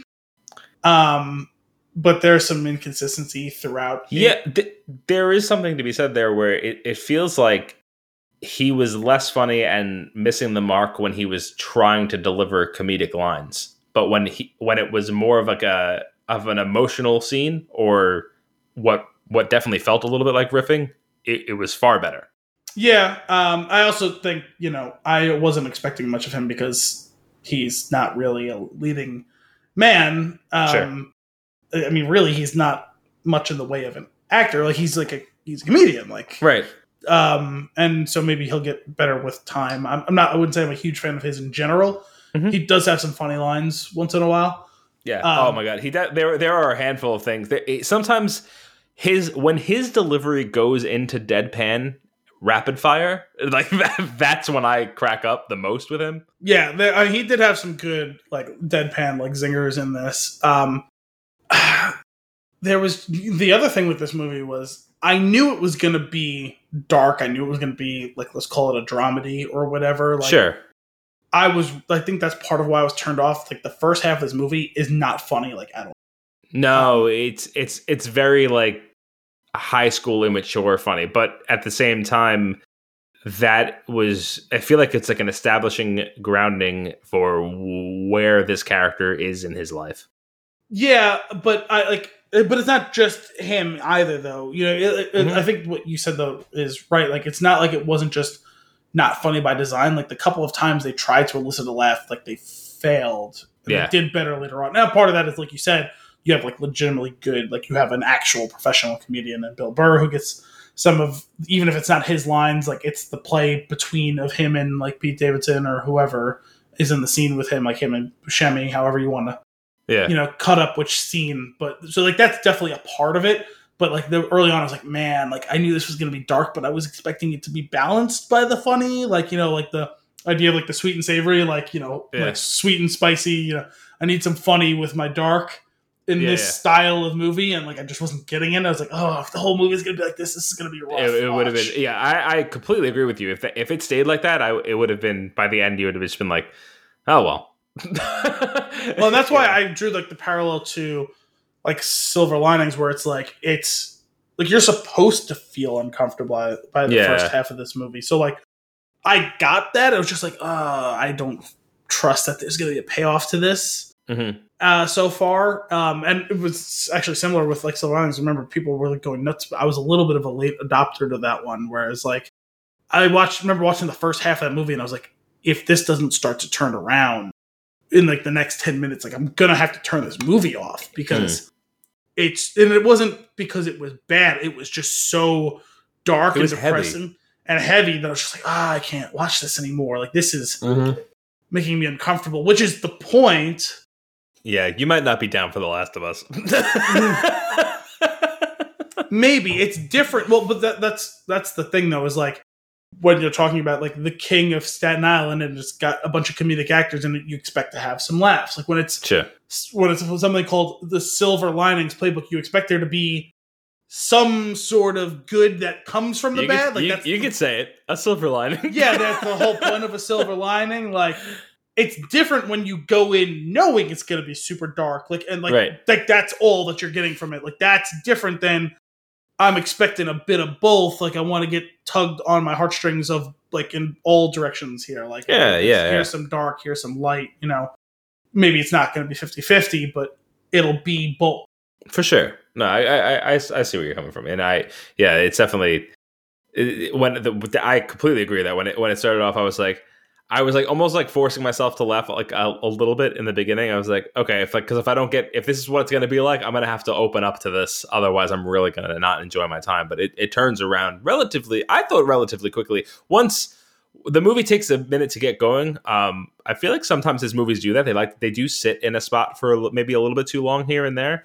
Uh, but once if his sister gonna, goes off gonna... to school and the movie starts, then it yeah, but up. the problem is it takes for her to actually go to school. Like that's like forty minutes. Yeah, it's yeah, it's a long movie. Like if you're gonna do some trimming on this movie, it has to be in the first act. Like a lot of movies, uh, I, I like, agree. A lot of movies, it's the third, uh, the middle act. You know what I mean? Like the mm-hmm. like the bridge between the, the beginning and the ending is usually what like is bloated. In this case, it was the beginning of the movie. It's like right. Um, and actually, if you want, like that kind of goes into like my least favorite part of the movie. Yeah, hit me and I you may I already I, I, want you to know that I consider this already. You may kind of criticize my choice, but like I'm going in with like both eyes open. My least favorite part of the movie was actually the basement scene where they're all together. Um, That's mine. Oh, really? Because yeah. like I understand the importance of that scene yeah, yeah. as far as setting up the dynamic and kind of who these people are. But man, and again, I know you're supposed to feel a bit uncomfortable by this movie mm-hmm. but it was too much. Like that really, really rubbed me the wrong way. That whole scene. Yeah, it was. It. It's it's like the, you're draw you're like walking a fine line, right? Because like the jokes aren't going to be tasteful, but sometimes there are things that just felt like in that scene in particular, things just felt in bad taste. Mm-hmm. And it, it, it, I, I almost like it. Definitely, it, it's partially the writing, but the delivery too, and like it was there, especially like knowing like there's a lot of heaviness behind what's act- like the actual story. Like it's I Yeah. don't know. It, it just felt it was a little off. No, that's It's for sure honestly- because the It's kind of like his stand up. He'll go into some of those things like in his stand up, and you know he'll unseat you and make you uncomfortable with the delivery. But the way that it's set up and knocked down in the stand up is like it. It's it is a mechanic that's used sometimes. Uh, it, it definitely lingered a little bit too long, and it doesn't jive well with the rest of the movie. Even if the theme was there, it's just the execution was not right. there's no I'll say quote unquote good way to do jokes about hey my dad died. Right. But there's a difference between we're gonna play this for the black humor and oh this is a cry for help and it on the screen it's clearly a cry for help Mhm. which is again why I get why it's important but it almost felt like that scene's even a cry for help in real life which Yeah. again he's literally cried for help in real life too Sure. and like we know that this movie and a lot of the stand-up and the jokes like the reason he keeps making jokes about his dad dying is because he doesn't know how else to get through it and process it but it felt too real in a bad way like in a scary way in that scene. Yeah. Yeah. And like almost like, should I stop now and call someone? yes And, like and and not know, wow, you did a really good job of really conveying that emotion. It almost it yeah, it was it was I com- I don't know exactly what you're saying, and that's why also that that basement scene is also my least favorite part of the movie. Okay, so I'm glad I wasn't like totally alone on that because I even when I was like writing it, I was like, like I get why this scene happens in the movie, and I even Mhm. actually like to the point of like, I actually don't know how you set up the dynamic any other way Sure. other than to say better. Like, could you set it up better? A pet- right. Like, do that. Which is always like it's always the worst type of criticism to do is to not have some sort of alternative to hand out. Like like you can't maybe not this but X. Yeah. Like it feels oh it always feels bad to be like no just no. well, or even like, no, do this, but just not like this. Like, do it just generally better. yeah. Uh, the one thing that I will say that blew me away is that that's the first time um, that we see uh, what her name was Bel, Bel Powley. Yes. the actress's name, uh, doing just a insanely spot on accent for a lot of people that I grew up with, which is incredible considering she's British. right. That's the best part.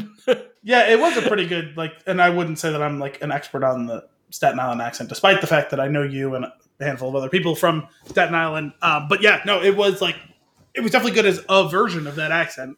Yeah, yeah. It's uh, it, it's it was just funny. It's like, oh, I went to high school with her. Like, that's, that's exactly what it felt like. but uh, it was it, it was fun. Um, yeah. What? All right. That was your that was your least favorite part. Now, I mean, we're in we're, we're gonna go into spoiler territory. Only like there's not really. th- This movie's more about execution. Like, there's not like a, a, a tremendous amount to spoil story wise. Um, but we're going to talk specifics. So if you want to see the movie and you don't want specifics spoiled for you, uh, maybe now's the time to pause, watch the movie, come back. But let's go into it. What are some of your favorite favorite moments?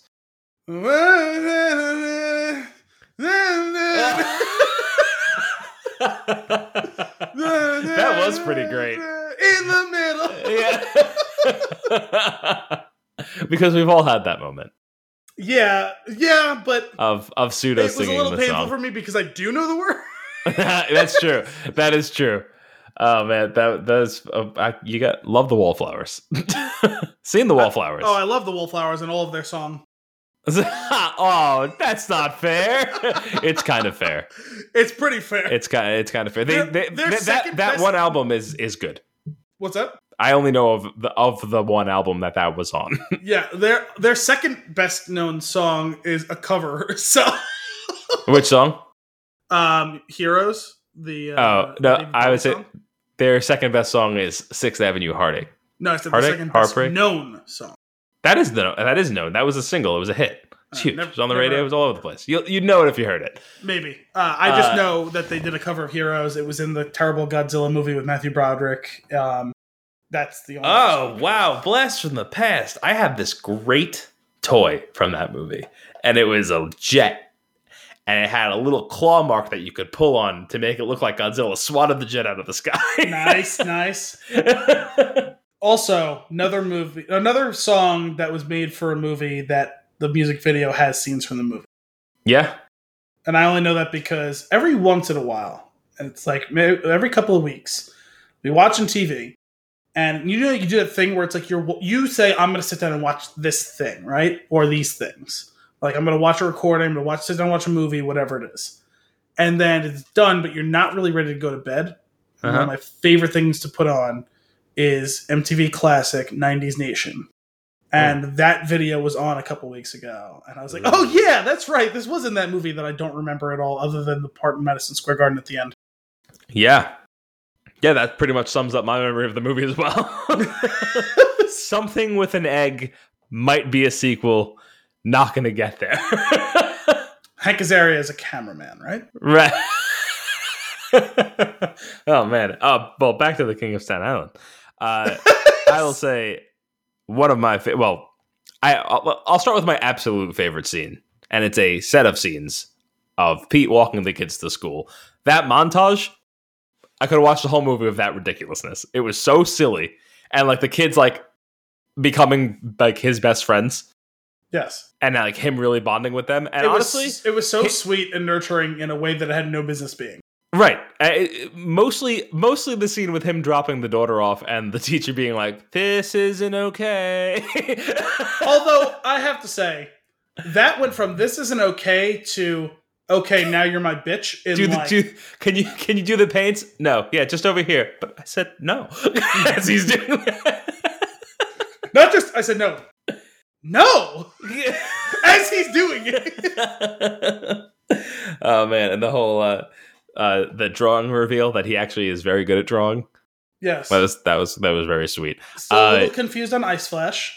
Um, I feel like he's mostly just Iceman and not at all the Flash, but oh man. Um oh, the little girl the little girl singing. I don't necessarily agree with the sentiment, but that was amazing. yeah.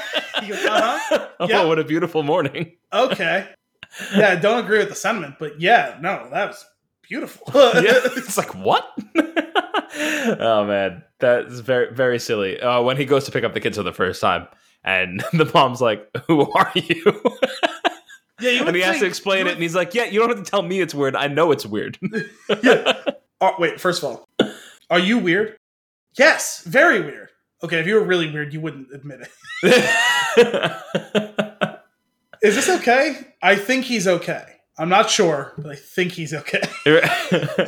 uh, the giving that that little kid the tattoo, or starting to give him the tattoo, was a was also a pretty great scene. It, that was almost a little bit too much on the nonsense funny side, but Well, also horrifying though. yeah, Like, how can some listen? There are stupid fuck ups. No one is that stupid, like much of a stupid fuck up who isn't like just a flat out bad person. And like for the most part, like I understand that three of the yeah three of them went to jail, but like until that point, they didn't seem like that bad a group of guys. right. Actually, I have to say weirdly like jarring where like it just doesn't really fit actually with their other shenanigans Mhm. like at no point before that do we do you have like any thought that they're like criminal like you just think they're kind of like ne'er-do-wells right. Well, aside from selling drugs, but like i think we've kind of rewritten that in like the context of society like they weren't selling heroin that's fair. That's fair. Th- they Well, were selling that's weed not and a so couple fair. of xanax they Sell, selling prescription drugs does lead usually to one to something else. sure but like i'm just saying one of them usually involves a lot of death and sure. like one Right. of them typically maybe hopefully doesn't That's that's fair. Um, but it did seem like most like the majority of their operation was weed so the the one kid that he's like almost like a weird big brother father figure to the the the very short kid which was really i did not realize how short he was or how, i don't know how tall pete davidson is but either he's really tall or the other kid's really short or it's a combination of both. But when they were playing basketball together i was like is there some sort of weird forced perspective thing going on here? Because they're making him look like he doesn't even exist on the screen. Also i love that you said that he was like his like brother slash father because it reminded me of semi pro when Will Ferrell's talking about how Andy Richter is his brother slash son, and he's only like one year younger than him. Uh-huh. yep, yep. Uh, but his name, uh, Igor, that was his name in the movie.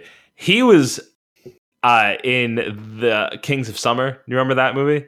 I remember that it exists. Uh, he he was great in that movie, but he also played like a slightly strange, like has some really funny lines, but it's just like he'll say a thing kind of like seemingly off screen, where like um, where the entire audience and the people on screen turn to him and go, "What?"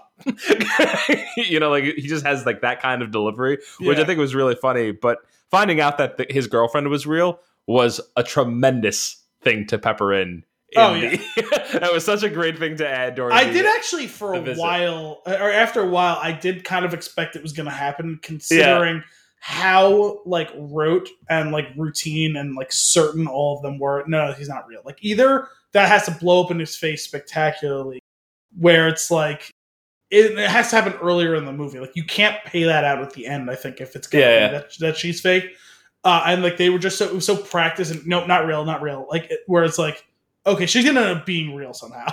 It's- Mhm.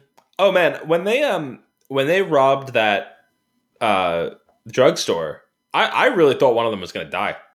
Well, especially when the one got shot. Yeah, yeah, for sure.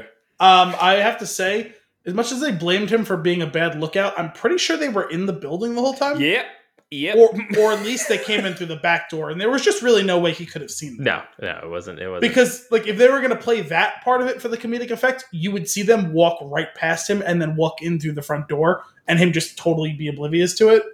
Mhm. And like they're just in the store all of a sudden. yeah, and no, they- clearly they had were- to have they a were in door. there, like living upstairs or something. I don't know, Yeah. but uh, but that was that was dumb.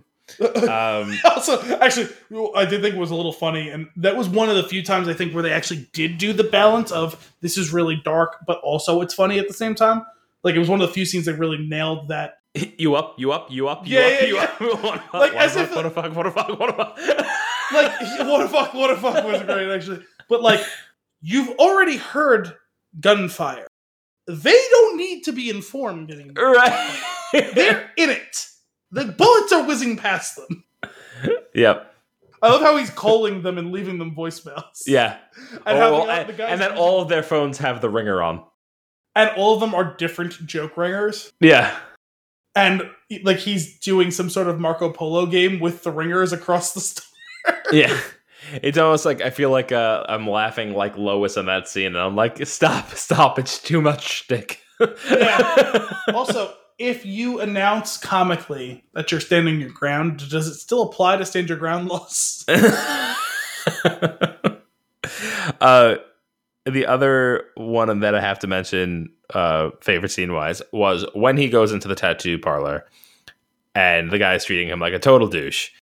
And he goes, but like, what if someone were to come in and ask for like a ridiculous tattoo, like a Grim Reaper with a Confederate flag wrapped around him, or and they just describing the tattoos on this ridiculously gigantic man in the chair who's getting more and more like that delivery. That was what I was talking about. Like that was like the deadpan, very rapid fire delivery that I was like, this is that is a that right there. Like that's something that he should really like hold on to because like when he does that because I've heard him do that before for other things that cracks me up. yeah. I what if you want to get a tattoo of Jake and his face, but you hate Jake? Jake's a douchebag. Right. Still have to do it. oh man, that was. Are you? Do you really want to do this right now? oh, that was fun. Also, I Um, have to say, I'm a little disappointed that he never comes back and wins a fight because he gets his shit kicked in in the first fight. Then it's like, okay, now I'm mad and I'm gonna do well, and then he gets his comically gets his shit kicked in. Again. Oh, are you joking about when they're fighting for tips? yeah, and then he fights Bill Burr and he gets owned again, Uh-huh. and then it's like, oh shit, no, now you're talking about like my dad, and now like that's when you expect him and. Like he still loses. Like Yeah. he loses every single time. Well, it's funny that yeah, I it's I thought he was gonna at least get like like land a hit or two against. yeah, like a good shot, even if he then comes and gets pissed and like kills him. Like. I got the vibe from the tip fights that he was enjoying the abuse. there's probably an aspect of that um because we know that that's part of why he gets the tattoos actually it's Mhm. probably a little bit undersold like where like i don't think we got like a full payout like i know he said something but again maybe that one was one where deadpan doesn't really work where he's Right. saying it to bill burr when he's like asking him why he gets tattoos like when he's first getting it and it's in pain Uh. and it's like that's the only time they really like pull back the curtain on it and i do think it was good but it could have been better Right. Um, Right. I don't think they really conveyed the masochistic side of the losing the fights thing. Um, and it's like an outlier where it's like there's two of those times where it didn't seem like he was just setting up for the beatdown. Like rather, it seemed like he legitimately wanted to to vent his own frustrations. Like right. when Kelsey comes to the restaurant, like that's when he fights the little guy after that night. And it's like, okay, no, he's gonna do the thing where he snaps and vents his frustration and he Mhm. gets dropped by like a little guy. And then same thing like Bill Burr, like he gets owned by him again. And then like he I think well he says something about his dad, right? yeah. And he jumps out of the pool to go attack him again, and he gets immediately shut down again. It's like those times feel much more like he's legitimately trying to find an outlet for his rage, and it Right. doesn't pay off.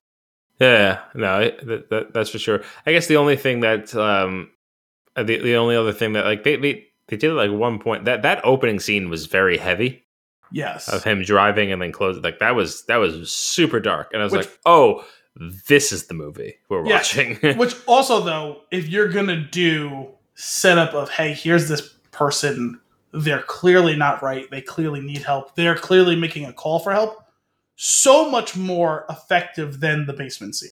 yeah, Because it makes you uncomfortable in a good way, where it's that's I you connect to what happens in that scene. right. Whereas I like reject what happens in the basement scene. You know what yeah, I mean? yeah, for sure, for sure.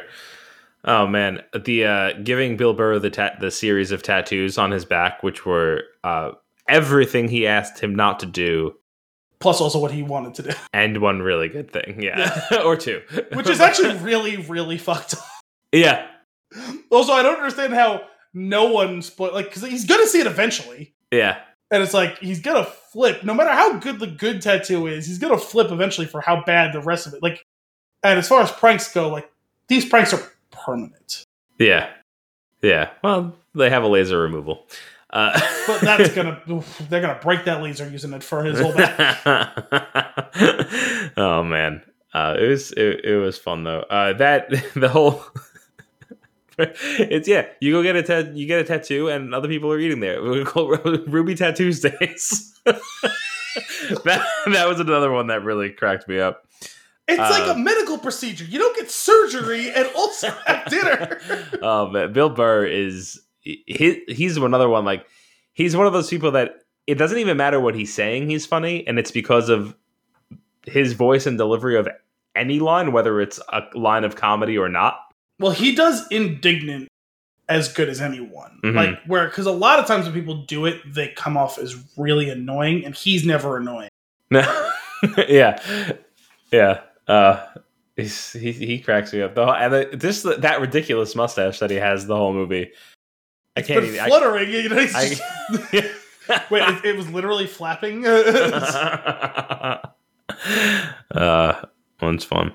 Um, and then the last, the last thing that I have here is just something that needed to be mentioned was the absurdity of the guy that that that comes stumbling in while he's high and he's sitting in the driveway of the fire station. And he's like, "What happened to you? Did you get stabbed?" And then he like he said, "My vape pen exploded. I fell on a thorn bush. I fell." Like, yeah, like, I got hurt said, like, gymnastics. I- yeah. that whole thing, dude. Let me you, let me use your license. You look nothing like me. It'll be work. You'll be fine. fine. like, why would you trust that person? like, like, there's so many warning signs that like Pete Davidson like just doesn't really pick up on. He goes, "Hey, do you think there's a, a metal detector here? Why? Don't worry about it. I'll tell you later." It's like, oh, because you have a weapon on you, obviously. Uh, that that that whole thing was silly. Also cracked me up. But uh, yeah, overall, I mean, it was like a. Oh, so another thing to circle back to. Uh, I did. I think they did uh, Pete and Maude did very good brother sister on screen. Mhm. They actually pulled that off, and um, the scene when he goes to party with her at school, That was actually one of my favorite scenes. That whole montage was really strong. and then leave that montage was strong, and then leaving, and then like her talking to him for a little bit about it, and he's like. He considers for I think he even says it like 40 seconds going to college. And then he's like like and inevitably goes like nah. And she goes that's it? That's all? Like you just like you're gonna think about it for like that like uh, that's it? And then it's over? And he's like that was like a 40 second walk. It was a pretty long time. Yeah, he goes, yeah, yeah. I think he says, yeah, he says that was like a forty second walk. I think that's a proper amount of contemplation. yeah. Oh that that cracked me up uh I, yeah she i always feel bad for the the, the the his sister in that scene like where she she's basically like the before she's leaving also one thing movies need to stop doing is like you don't graduate have a party and go to college the next day that's not how life works and i think we need to do a better job of portraying the movement of time between Yes. those events I will say it didn't feel like she went away the next day, but like maybe ten days.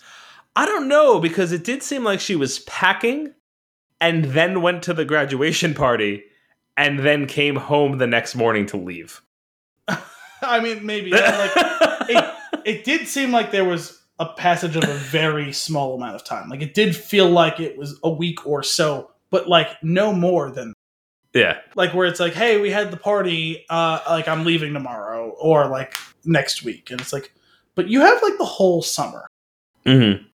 Hmm. Um, I actually did like, for the most part, the Kelsey and. Well, I feel like I should remember his name, considering I was literally just watching the movie a couple of hours ago. What the It hell was- was his his name in this? Pete Scott, that's it. Scott, yeah. Um, I did like the Kelsey Scott relationship um, Mm-hmm. for the most part. Uh, I found it to be kind of an interesting dynamic. I I really felt bad for him that he couldn't figure out how to do the like. I was shouldn't be rooting for him to succeed in his manipulations, but it's like on the other hand, he was like literally homeless. Yeah. Uh, so I felt bad that he couldn't quite figure out how to do that. Like he goes to jail, calls him, and like it's the second thing he asks him is like, "Hey, can I live in your place while you're gone?" And it's like, there's got to be a better way to do that, dude. And then it's like, oh, let me go like screw my ex and see if I can live with her. And like, if he had approached it like almost any other way, he probably would have got what he wanted. Or like exactly the opposite way. Yeah, well, that too. Eh. But I'm saying even if we can't manage to flip the spectrum entirely, Yeah. like let's say we can course correct ten percent. Um, I feel like when he's when he's better. walking down the steps in his boxers. Hey man, can I bunk in your room? Ain't gonna happen, bro. Damn. Why wasn't his pants on? yeah, put your clothes on. Uh, like before you leave the house. yeah. But it's great. Like I don't know why I because she did annoy me a little bit at times, but her pie in the sky. I'm gonna fix New. I'm super weird. I'm gonna make Staten Island great again. Was uh, really yeah. Um, there's layers to that. Um, Um, yes, there is. the weird the weird date like not even taking the bait just be like but Staten Island is great Yeah, it's like okay bud um I forget didn't she make some sort of line about what he looked like and it was not what I was picturing because I was thinking that chef the Salt Bae guy who was like doing the the, oh, well, about what who looked like. the the date the Oh yeah, I, I don't I don't remember. She made some line. I was like, "Oh, it's funny" because I was thinking Salt Bae because the Yeah. mostly because of the ponytail and the mustache. But um, she, I, I did laugh. I think it's unintentional. Maybe it was intentional. I viewed it as unintentional humor when she says, "I just picked the hottest guy I could find on Tinder," and I was like, "Him?" it's right. Who's extremely Jason Bateman in Arrested Yeah. Development vibes. What is it? It's as plain as the nose on Egg's face. What is? It? it's his nose is the is the it's his nose is the plane on Egg's face. oh man, what a great show! Uh, yeah, their their relationship was ends up actually being really well crafted on screen, and uh, Because she calls him on his bullshit better than the mom does. yeah, and uh, and it's and it's great, and it's I actually I really I did appreciate how much the movie was about her and what she had to deal, what the mom had to deal with, Yeah. as much as it was about what he's dealing with. Yes. Although And, I think maybe they took too long to establish that she's been wrong too. Like by not giving a more complete picture of the father and not pushing him a little bit more like that it's like so stark when the time comes. Um, Right. and, and the thing is to some extent actually i can even relate and, and maybe she did the right thing right? Putting him on his ass completely. I actually really didn't like the way it went down when he comes back. Oh, and she laughs him out of the house, basically. yeah like that was like you don't have to throw a parade or even let him back It- in the house i just yeah, didn't think that was the way to handle that yeah it was cruel like Yeah. because I didn't view her kicking him out as cruel the first time around. That Mm-hmm. felt cruel, and I didn't understand that. Where it's like, okay, like he's clearly not there yet. He's still in the first leg of his journey, but like he's actually trying to engage in the process. Mhm. Like a small bit of encouragement there probably goes a long way. Yeah, but there's also the layers of what of what she's dealing with. It's not. Sure, and that's why I'm saying like I, I'm willing to give her some leeway, but like that felt unnecessarily cruel in that moment, not the first Yeah. part. Yeah, I, I would say I would argue that like the only way that you could have improved that is she definitely shouldn't let him stay, but I don't think she would have like tricked him into leaving. Yeah, She would have just been like upfront of like we're not there yet. Like go back to where you are. or even just like it's not like she like he's she's like oh my god I scrubbed a floor and I cleaned a toilet and I've Yeah. worked hard and it's like yeah, yeah. well no like I did work hard for a few days like I know honey you did a great job now get back to it you know what I Yeah. mean like Yeah. like I feel like something like that where it's like no no no this isn't over like you don't just get to come back like you're gonna go back out like good job but do more Mhm. Pop up. Yeah Uh, I was, I was a little confused by why why he's just like dad. why uh why Steve Buscemi's just dad? Like it's not like he's that much older than than Bill Burr, is he? yeah, I, that one was a little strange. Um, I don't know. Although I will say, he looked way younger than he usually does in this movie. Which is weird, right? right? Yeah. I feel like the last time I saw him, I went, "Damn, Steve's getting old," and then, and then when I saw him in this, I was like, he went backwards. I did kind of find it funny the way that like Scott grows on him throughout the course of the movie. Yeah. Especially from like the, the the harsh like beginning of their relationship where but I just love when he's like scrubbing in the background and he's like he's just being an ass. Like he's doing it, but he's just being an ass and he's like, I kinda like him. yeah. Uh, why do we gotta do this anyway? Like, why, why am I cleaning the truck? Why do why do I get all shiny for? You gotta go out and get sexy to look. You, why you gotta get looking sexy to stop a fire? Things just get the, the truck's just gonna be on fire. Why does it gotta look oh man, that's silly.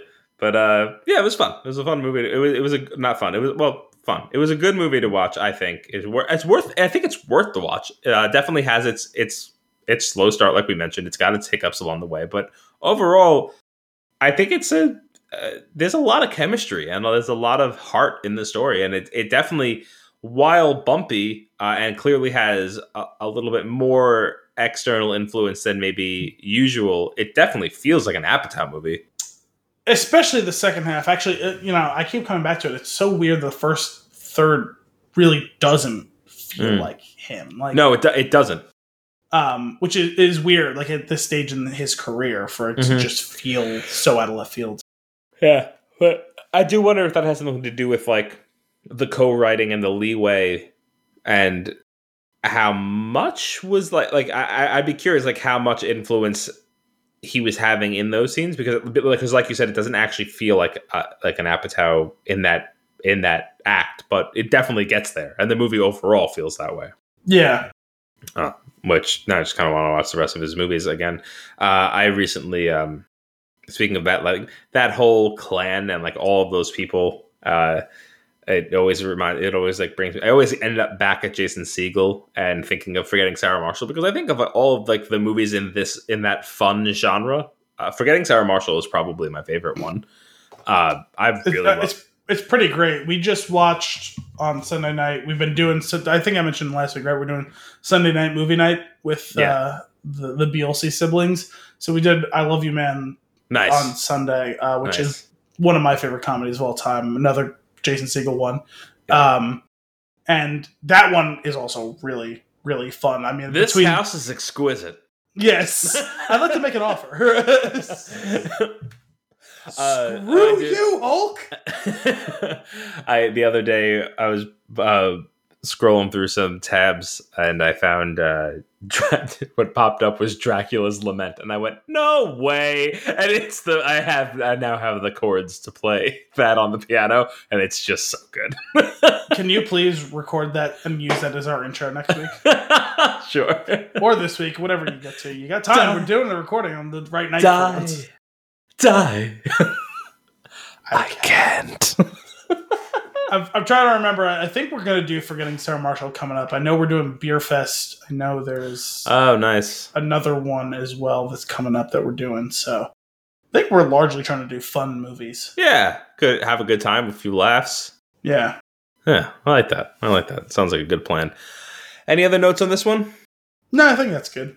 All right. Well, that's all for this week's episode of Flicks in a Six. We hope you enjoyed it. As always, if you have a movie for us to review or nuggets for us to discuss, you can send those re- requests to flicks in a six at thespintune.com or tweet us at thespintune. Tune in next week for more movie and beer goodness. Until then, I'm Anthony Costanzo. I'm Al Bielsi. Thanks for coming out.